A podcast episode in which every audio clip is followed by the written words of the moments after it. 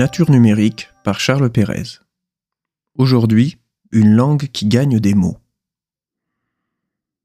Nous gagnons de nouveaux mots et même de nouvelles langues.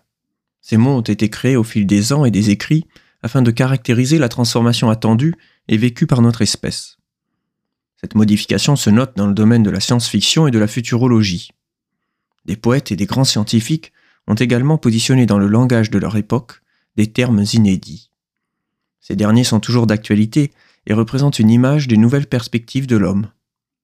Notons par exemple, dans les écrits de Dante, Taylor de Chardin, Herbert Marshall McLuhan ou Werner Winch, les termes de transhumanisation, transformation spirituelle, sublimation de l'amour au point de rejoindre le paradis, de point oméga, point final d'unification de l'univers, de noogénèse, l'émergence de l'esprit humain, de village global, l'idée que les nouvelles technologies font évoluer le monde en un village planétaire, et même de singularité technologique, la prévision d'une augmentation fulgurante des savoirs et des technologies.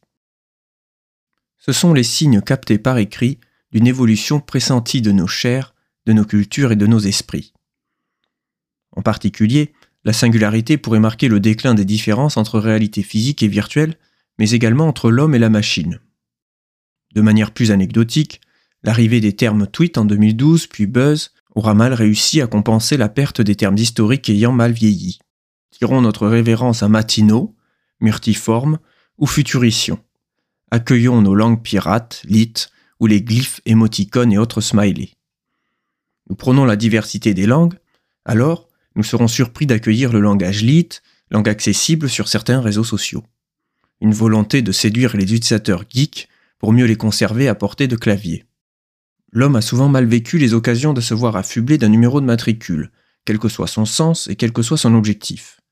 Que devraient dire nos mots qui se voient désormais séparés de certaines de leurs lettres pour y injecter des chiffres n'ayant qu'un sens visuel? Le langage SMS, bien que purement digital, a fait couler beaucoup d'encre. Certains n'y comprenaient rien, d'autres y trouvaient une manière d'être plus simple, plus rapide, plus facile, un effet de bord relatif au nombre limité de mots que l'on pouvait transmettre par SMS avec les anciennes générations de téléphones mobiles. Nos mots raccourcis ont trouvé un mode de vie. Ils sont séduisants pour ceux qui sont à la recherche du temps perdu. Nous nous demandons alors jusqu'où il est possible de simplifier une langue. À l'extrême, quand toute l'élégance aura disparu, que restera-t-il? À la fin, certainement, un grand silence, comme au commencement. Mais avant, une écriture sans mots et quelques symboles? Comme un retour dans notre passé, un pictogramme simplifié pour redonner une pureté digne d'un signal sans attache. Des émotions numériques friables qui ne méritent même plus un mot, même plus une phrase. C'est ainsi qu'une nouvelle génération de glyphes a vu son heure arriver, les fameux émoticônes.